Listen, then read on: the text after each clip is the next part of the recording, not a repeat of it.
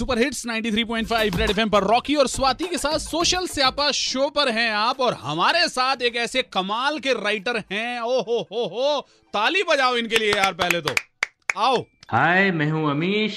Shiva trilogy, Ramchandra series, legend of Suhel Dev और immortal India का लेखक। And you are listening to me on 93.5 red FM बजाते रहो।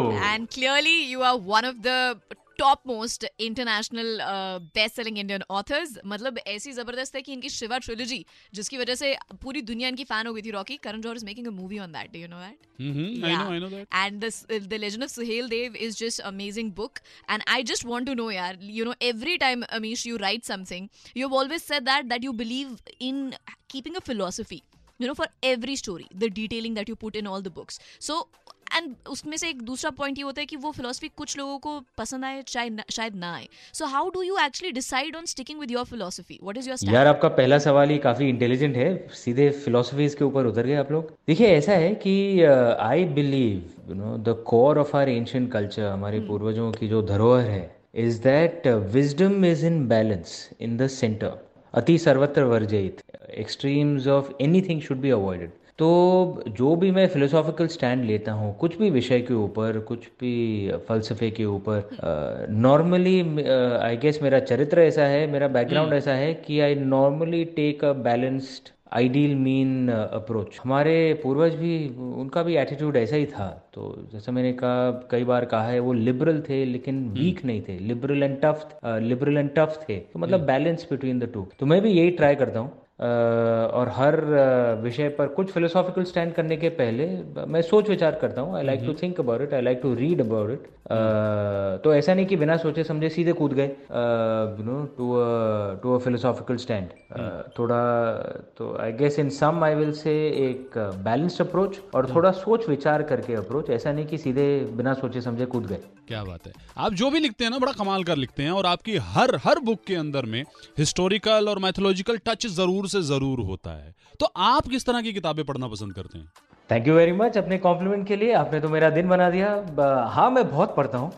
I read a lot, I read at least 5-6 books a month, और इसी रफ्तार से मैं दशकों से पढ़ता चला आ रहा हूँ। और मैं हरदम ये कहता हूँ कि भाई, अगर आप अपनी पूरी जिंदगी में सिर्फ 3-4 किताबें लिस्ट कर सकते हैं अपने फेवरेट बुक्स के लिस्ट में, मतलब आपने बहुत कम पढ़ा है, आपको और पढ़ना चाहिए। तो it's difficult to give a list of favourite books of all time. तो मैं नॉर्मली ये सवाल का जवाब ऐसे देता हूँ कि भाई, of the books I have read in the recent past, मुझे कौन सी पसंद आई है। अश्विन सांगी की, मेरे मित्र हैं अश्विन सांगी, उनकी वोल्ट ऑफ विष्णु मुझे बहुत पसंद आई। डिप्लोमेट पवन वर्मा जी की greatest ode to lord Ramcharitmanas पर आधारित है, वो किताब मुझे बहुत पसंद आई।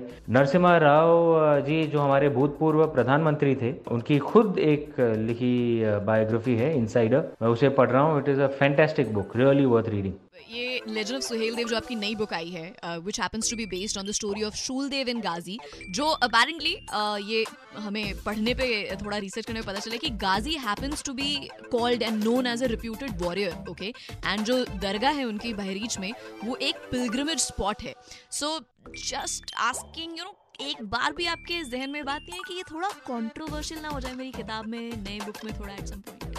अरे नहीं भाई, कंट्रोवर्सी क्यों होगी, आप जबरदस्ती इतना नेगेटिव ना सोचिए प्लीज। मेरी किताब जो है लेजेंड ऑफ सुहेल देव, ये एकता की कहानी है। इसमें दर्शाने की कोशिश कर रहे हैं मैं और राइटर सेंटर कि अंडर किंग सुहेल देव सब जाति के हिंदू, भारतीय मुसलमान, बौद्ध धर्म के लोग सब एकजुट होके उनने सुहेल देव के नेतृत्व में एक सेना बनाई, built an army, and they defeated foreign invaders, the गजनाविड Turk army. ये तो एकता की कहानी है, this is a story of unity. और आज के माहौल में I believe that this story is even more relevant.